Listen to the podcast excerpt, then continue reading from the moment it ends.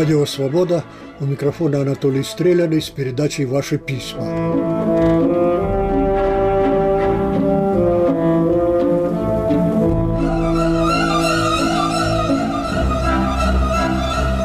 Пишет госпожа Тихонова. Вот собрала сегодня с новостной грядки пучок глаголов. Опровергли, зеркально ответили, отказались допускать, предупредили, запретили въезд, задержали, заподозрили, завели дело, оставили под арестом. Эта слушательница не объясняет нам, о чем свидетельствует составленный ею пучок из русских новостей одного утра, но мы можем сообразить и сами. Кому-то хочется, чтобы человек уже с утра чувствовал себя не совсем спокойно. Отечество, мол, в опасности, но оно за себя постоит, для чего все граждане должны быть в боевой готовности. Пишет Парамон Шломов. Архаика наступает по всем фронтам. Только модерн подустал повышать всем уровень жизни, который не был заработан их тяжелым трудом, как из всех щелей полезло традиционалистское мурло и стало качать права. По морде его, по морде, чтобы знало свое место. Хотя это и запрещенный прием. Учиться они не хотят. Будут водителями автобусов. Не понравится жить в своих пригородах и ненавидеть весь мир, который им должен, пишет Шломов. Не все обязаны знать такие слова, как архаика, модерн, традиционализм. Но любой может понять, о чем речь, если использовать другие слова. Так о чем же речь в данном случае? О том, что ленивые, не поспевающие за жизнью, малограмотные, обиженные на весь мир люди все громче заявляют свои права на халяву. Это-то слово переводить, думаю, не надо, как и мурло в словосочетании «традиционалистское мурло». Это человек, который хочет жить по старинке, в остатках почти ушедшего мира, где ты начальник, я дурак, ну и ладно, только если уж ты начальник, то обеспечь мне, дураку, выпивку и закуску, ну и крышу над головой, потому что это мне нужно, а не потому что я это заработал. Модерн же – это современность. Это последнее слово техники и организации всего и вся. Это такой труд, который дает наивысшие результаты при наименьших затратах. Это когда мозги работают больше, чем мышцы. Вот этот модерн, пишет Парамон, и подустал подкармливать или просто содержать халявщиков, которые таковы от природы или воспитания, не хотят ни учиться, ни с толком работать. Вот с ними, считает он, надо обращаться тверже, не сюсюкать, не потакать их растущим аппетитом. Легко сказать, они ведь не только то-то и то-то, они избиратели на минуточку. Мы это забываем, а кто-то только это и помнит. Здравствуйте, Анатолий Иванович. В одном письме вам было написано, что какой-то митрополит не советует нам, русским, находить вторую половинку среди людей других вер и религий. Так вот, не его это хоть и митрополичье дело. Например, у моего школьного друга отец католик, а мать православная, а он сам с сестрой тоже католики, сын католик, а жена православная. Ведь бывает же, что муж и жена болеют за разные команды, имеют мобильные телефонные номера разных операторов и т.д. Также вполне могут и в Бога верить по-разному. Так что пусть этот митрополит идет туда, куда я его, с вашего позволения, посылаю. Савицкий. Слово «Бог» этот слушатель написал с маленькой буквы. На грубости я никому не даю позволения, господин Савицкий. А это слово давно привык писать с большой буквы, хотя в Творца так до сих пор и не поверил. Господин Аксиман хотел бы, по его словам, чтобы ему назвали, читаю, хотя бы одну страну на материке, к которой у России такие удивительные филологические отношения. Ровно до осени тринадцатого года, до нашего Майдана, все российские СМИ, и Путин в том числе, и все официальные лица, и во всех документах использовали предлог «в» ровно до Майдана. Вот такая прикладная филология на России, пишет Аксиман. Да, не успели привыкнуть говорить «в Украине», как пришлось возвращаться к «на». Именно пришлось. Вынудили обстоятельства. Явилась необходимость, неодолимая потребность как-то выразить нахлынувшие чувства. Да, чувства, чувства. Опять прислали целую подборку высказываний русских писателей о России. Широко известных высказываний, малоизвестных и почти неизвестных. Общий смысл. Как они не любили свое Отечество. Как оно мучило их своими пороками, как тяжко им было думать, что ничего хорошего ему и их Отечеству не светит во веки веков. Беру наугад из разных времен. Василий Шукшин. «Вся Россия покрылась ложью, как коростой». Антон Чехов. «Русский человек – большая свинья. Пить водку ему гораздо интереснее, чем трудиться». Александр Пушкин. «Проклятая Русь». Его друг Петр Вяземский. Бог всего, что есть не кстати, вот он, вот он, русский бог. Даже Фёдор Тютчев. Русская история до Петра Великого – одна сплошная панихида, а после Петра Великого – одно уголовное дело. Иван Тургенев. Если б провалилась Россия, то не было бы никакого ни убытка, ни волнения в человечестве. Толстой Алексей Константинович, когда думал о проклятой Москве, еще более позорной, чем самые монголы, то ему хотелось броситься на землю и кататься в отчаянии. Вот так, друзья, ради справедливости не мешает вспомнить, что каждый из этих и других классиков оставил нам не только плохие слова о России, но и вот такие «О, Русь моя! Жена моя». Причем они, русские классики, и проклинали, и воспевали Россию одновременно, даже бывало в один день. Самые сильные слова против России находим у кого? У Пушкина. И у него же самые сильные слова за нее.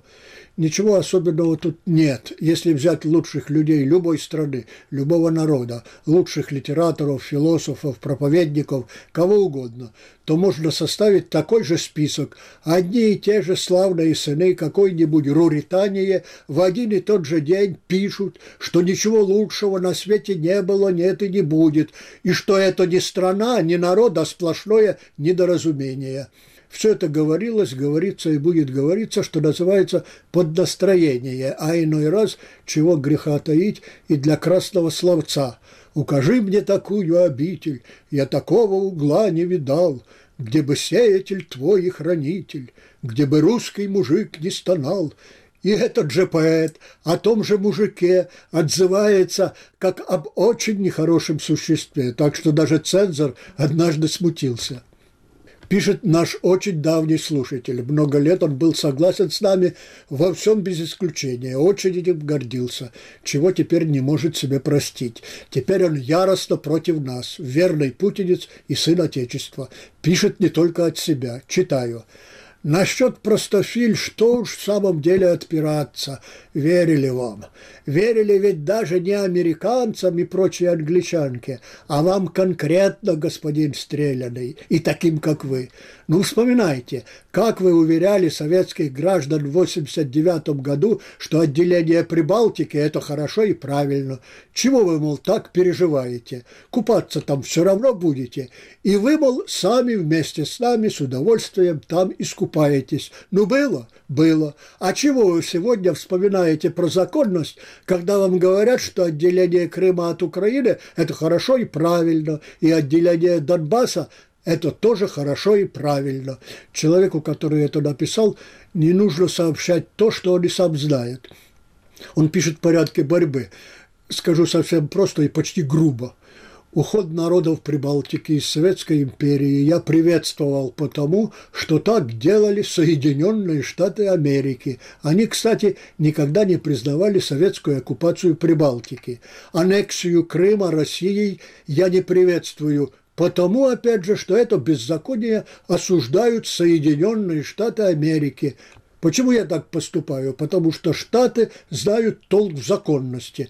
Они во всем знают толк и лучше всех. Чтобы в этом убедиться, не надо там бывать. Достаточно взглянуть на несколько цифр, которые тоже известны этому нашему давнему слушателю. Но он хоть и не может себе простить, что когда-то был большим другом «Радио Свобода», все-таки, кажется, не совсем избавился от нашего влияния. На некоторые вещи, и очень важные вещи, он смотрит вполне трезво. Инженер все-таки, инженер-конструктор, если не ошибаюсь. Читаю. Науки наши в самом деле не ахти. В чем и проблема, мое мнение. Может, и самая главная проблема. Как тут поправить дела, разговор особый. Но одно тут точно. Как всегда, все в конечном счете сводится к людям. Кадры решают все. Это все-таки правильно. Без кадров, с дурными головами во главе, хоть что делай, хоть какие угодно финансы давай, хоть какие угодно инновации закупай, не в коня корм, как говорится. Слышали? Имперец не любит дядю Сэма, а он как бесстрашно смотрит в самый корень русских трудностей, русской судьбы. Хотя тоже малость ошибается. Дурные, говорит, головы. А в Штатах, которые впереди планеты всей, и которых вы не любите, головы, стало быть, не дурные. Если вы и свою собственную голову не считаете дурной, так и подумали бы, в чем тут дело. Почему на пространстве от Балтийского моря до самого края Чукотки головы, по-вашему, дурные, а через проливчик, как на подбор, умные? Один ученый-американец недавно высказался проще некуда. «Ваши головы, — сказал он русским, — не дурнее наших, у вас они замечательные, но в России им не хватает свободы».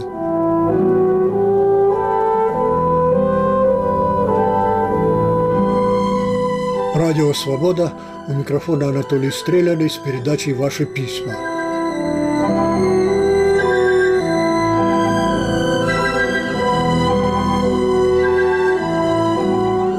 Слушатели «Радио Свобода» знают мою политическую программу, состоящую из одного пункта. Любая учеба, даже с первого класса, не должна быть обязательной. Не хочешь учиться и не надо. За такие высказывания меня осуждает Талгат Бареев. Читаю. Но ведь всеобщее обязательное обучение есть совершенно недавнее достижение человечества.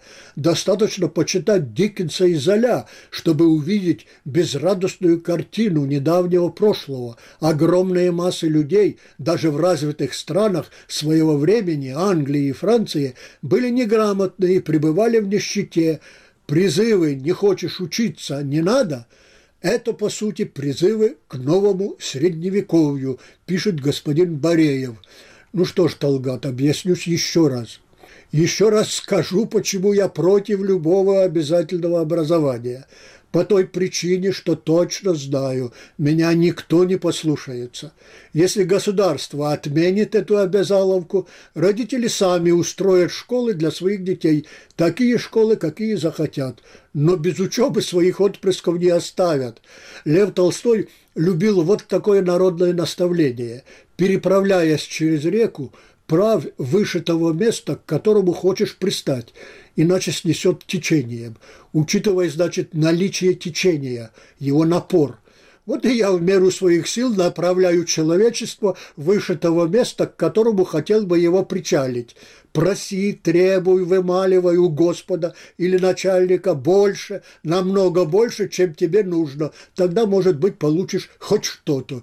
И не только у власти, у начальника. С подчиненных, с подданных, они, власти, начальники, обычно тоже требуют больше, чем рассчитывают получить, приучены жизнью. Так поступала советская власть с колхозами и совхозами. От них требовали столько зерна, мяса, шерсти, включая, между прочим, и донорскую кровь, сколько они не могли дать, требовали, чтобы получить хоть сколько-нибудь. Народ это знал, как и то знал, что если объявлено в торжественной обстановке, что собрано тысяча тонн зерна, значит, тонн пятьсот намолотили точно. «Вез вчера пассажирку», – пишет Николай Храмов. «Девочка двадцати четырёх лет, работает на стекольном заводе, возвращается домой со смены. Разговорились о пользе изучения иностранных языков. Говорит, английский обязательно нужно учить, ведь война же того и гляди начнется. И говорит, не только английский учить надо, а и другие языки тоже хорошо бы, потому что против нас ведь все сюда воевать придут, и финны, и шведы, и немцы, и французы. А ведь они по-английски могут и не понимать, как же мы с ними общаться-то будем». Но я ее как мог успокоил, сказал, что все перечисленные ею нации практически поголовно говорят по-английски, пишет Храмов. Мы точно знаем, кто и как подготовил его пассажирку к войне со всем свободным миром, к оборонительной, к священной, к отечественной войне вестимо. Вернее, помог ей подготовиться. Это сделал Путин с его пропагандистами. Как? Точно так, как в свое время Гитлер с его пропагандистами готовили, вернее, помогали готовиться немцам к войне. Тоже к войне со всем свободным миром, тоже оборонительной, священной, за жизненное пространство которого подлые, погрязшие в наживе, счетно-расчетливые англосаксы и прочие шведы их лишили. С утра до вечера немцы слышали, что «мы всегда были лучше всех», мы всегда были правы, мы всегда всем хотели добра, не забывая, конечно, и себя, но нас всегда окружали и окружают враги. Они нам завидуют, зарятся на наше добро, на наши земли, не допускают нас в круг главенствующих наций, всячески оскорбляют нас и обижают. Так что надо быть готовыми дать им отпор в любой момент. В русских сетях, пишет госпожа Северин, идет обсуждение, ехать или не ехать. Главным тормозом почему-то стала мысль о том, что в Америке ждет нищета. Я считаю, что людям, которые так думают, ехать не стоит. Стать богатым легче в России. Воровать всегда легче, чем зарабатывать. Что касается нищеты, вот опишу жизнь среднестатистического нищего в Нью-Йорке. У него двухкомнатная квартира в Манхэттене, рент которой две с половиной тысячи долларов в месяц, но он платит двести пятьдесят, потому что он бедняк, за него платит город. У него пособие, льготный проезд в транспорте и поездах. Он идет утром в магазин и покупает красную икру, пьет утром кофе с бутербродом, так привык. Если день свободен, он идет в кино, на фильм, выдвинутый на Оскара, или в кафе посидеть, выпить бокал вина, а если нужно работать, работает. Днем, когда он прилег вздремнуть, его будет звонок из продуктового банка, не нужны ли ему бесплатные продукты. У банка полно, привезти или он сам приедет. Потом звонят из разных армий спасения. Капиталисты прислали много бесплатной хорошей одежды. Прислать? Вечером он смотрит телек, висящий на стене, любые программы мира, сотни каналов, или читает на компьютере французского писателя, или пишет письма трем любовницам, приглашает на свидание, или делает что-то для заработка, или едет в бар и смотрит со всеми футбол, попивая пиво. Тяжела жизнь бедного в Нью-Йорке, но у него много сочувствующих, и главное – это государство. Но вам сюда лучше не приезжать, все это происходит на английском, пишет госпожа Северин. Она, как мы слышали, посмеивается над своими бывшими соотечественниками, верящими каждый во что горазд. Именно во что горазд, в то и верит. Зомбоящик свое дело, конечно, делает, но только такое дело, какое ему позволяет зритель. Включает свой ящик и не выключает, продолжает смотреть и слушать, значит что? Значит, доволен теми картинами, какие видит, и теми объяснениями, какие слышит. Осуждать казенных лгунов сам Бог велел, и нам не привыкать, но не следует забывать и об участии зрителя-слушателя в этой нескончаемой спецоперации. Если он темный, то по своей вине, точнее, по своей воле. Сегодня это верно как никогда и становится все вернее. Когда-то темный человек заслуживал сожаления. Лучшие из просвещенных людей не могли смотреть на него без слез. Но сегодняшний темный человек, он сам смотрит сострадательного на иного просвещенного, но отставшего от жизни лет на полтораста. Из Киева пишет Нина Павзула. «Моя российская свекровь мне заявила, там в Германии такая коррупция, что нами не снилось, и зарплаты там в конвертах, и все такое прочее.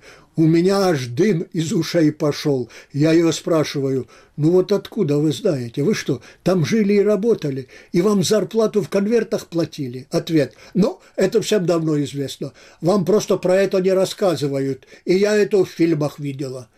Ну, что ты будешь делать? Кстати, вот этот ее ответ ну это всем давно известно, или вам просто про это не рассказывают, это у нее на все случаи жизни, пишет госпожа Павзула. Ну что ты будешь делать, она пишет одним словом, это из новинок в современном русском языке. Вы все врете, тоже пишут одним словом, когда хотят показать, что говоривший произносит это на одном дыхании. Выкрик, всегда готовый ответ на все, что может поколебать уверенность, что черное есть белое, и наоборот.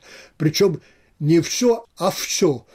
Крым наш, зато Крым наш, Крым нашисты, их там нет, и их там нет.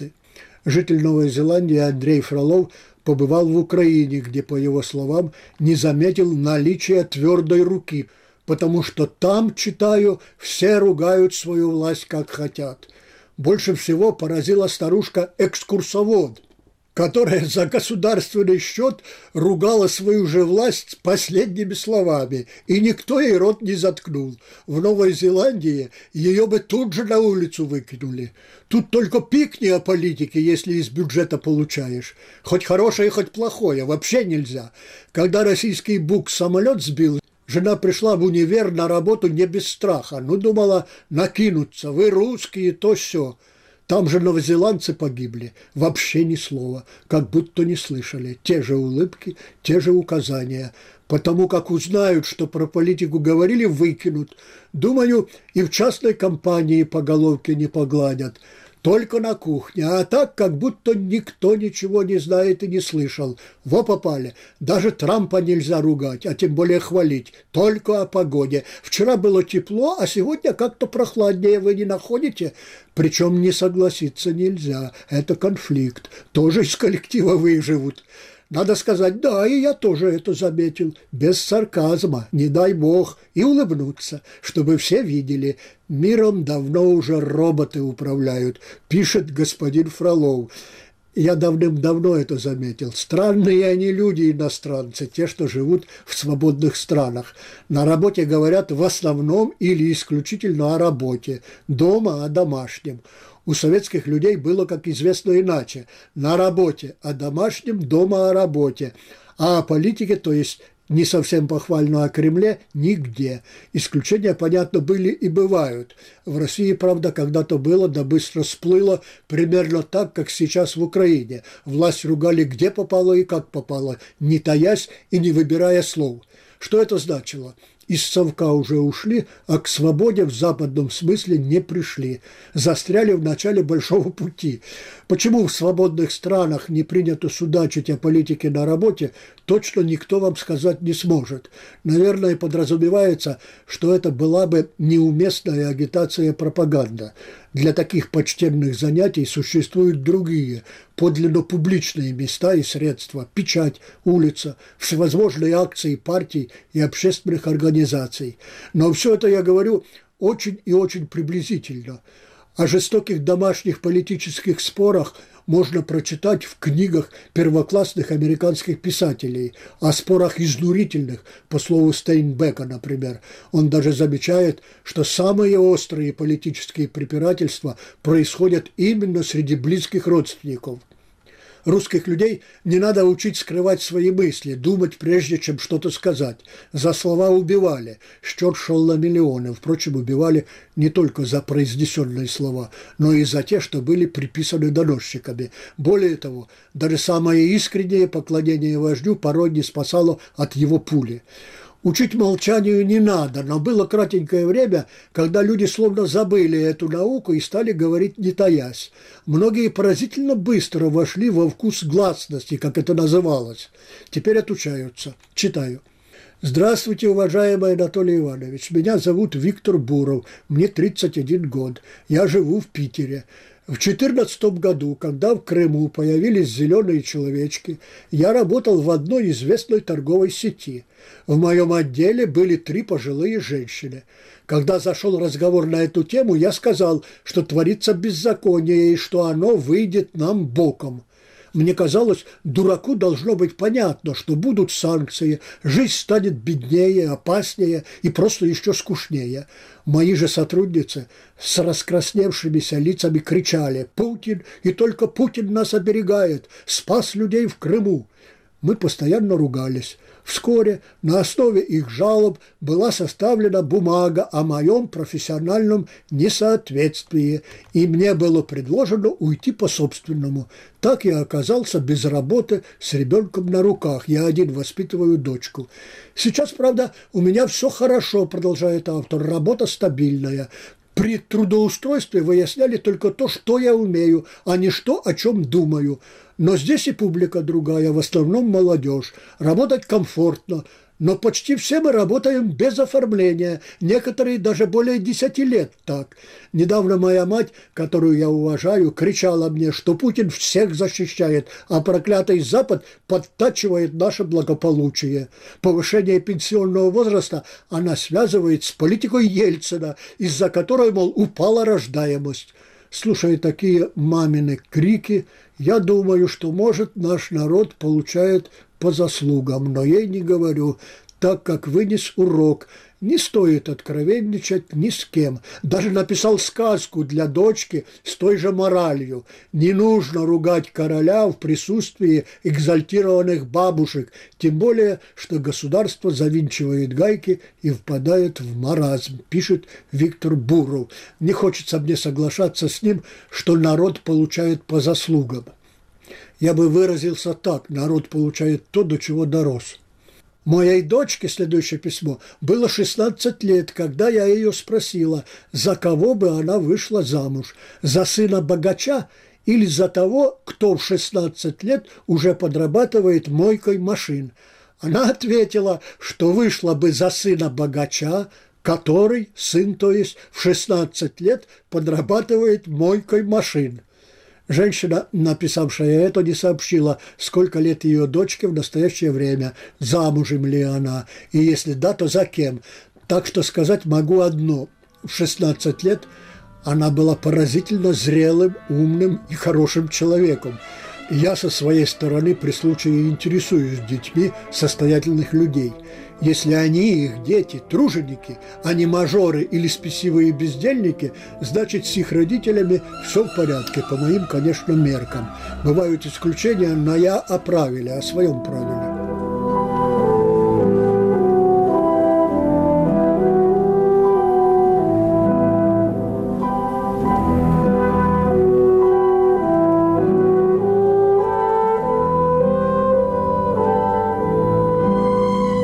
Радио Свобода закончилась передача «Ваши письма». У микрофона был автор Анатолий Стреляный. Наши адреса: Московский, улица Малая Дмитровка, дом двадцать, сто двадцать семь, двести шесть. Пражский адрес: Радио Свобода, улица Виноградска, сто пятьдесят девять А, Прага, десять, сто, двести. Записи и тексты выпусков этой программы можно найти в разделе «Радио» на сайте свобода точка орг.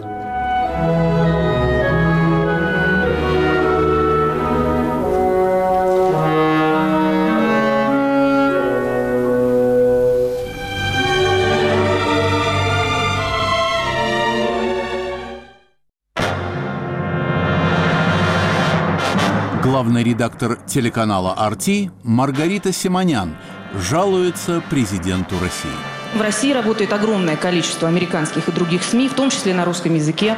Я их могу похвалить, они работают прекрасно. Может быть, вас удивит, но по некоторым параметрам, например, по цитируемости в соцсетях, «Радио Свобода» уже сейчас на первом месте среди всех российских радиостанций. Цитируй «Свободу». В свое время, если мне не изменяет память, вы работали на радио «Свобода». Был такой грех. Вот вы там работали, а теперь вы возглавляете общенациональный канал российского телевидения. Разве это не признак либерализма?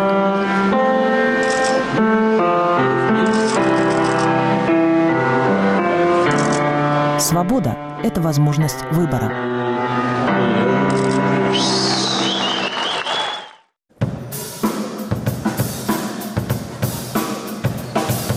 В пятничном выпуске «Поверх барьеров» монологи и музыка в исполнении греческого джазового музыканта, ударника Алекса Христидиса. Поступил я в этот афинский, так сказать, консерваторию. Через три с половиной года я ее кончил. Параллельно я играл в трех оркестрах. И я стал незаменимый в заменах. То есть меня можно было позвонить и сказать, и я через час уже был там и играл без репетиции, без ничего. Были такие случаи. Очень повезло на радио с композиторами, которые писали музыку для детей, для детской передачи. В этой детской передаче я перезнакомился с этими первыми композиторами. Это был самый свободный канал. Руководитель его был Манос Хадзидакис, композитор, с которым получил «Оскар», если вы знаете. Вот это его. Слушайте этот выпуск «Поверх барьеров» сразу после новостей.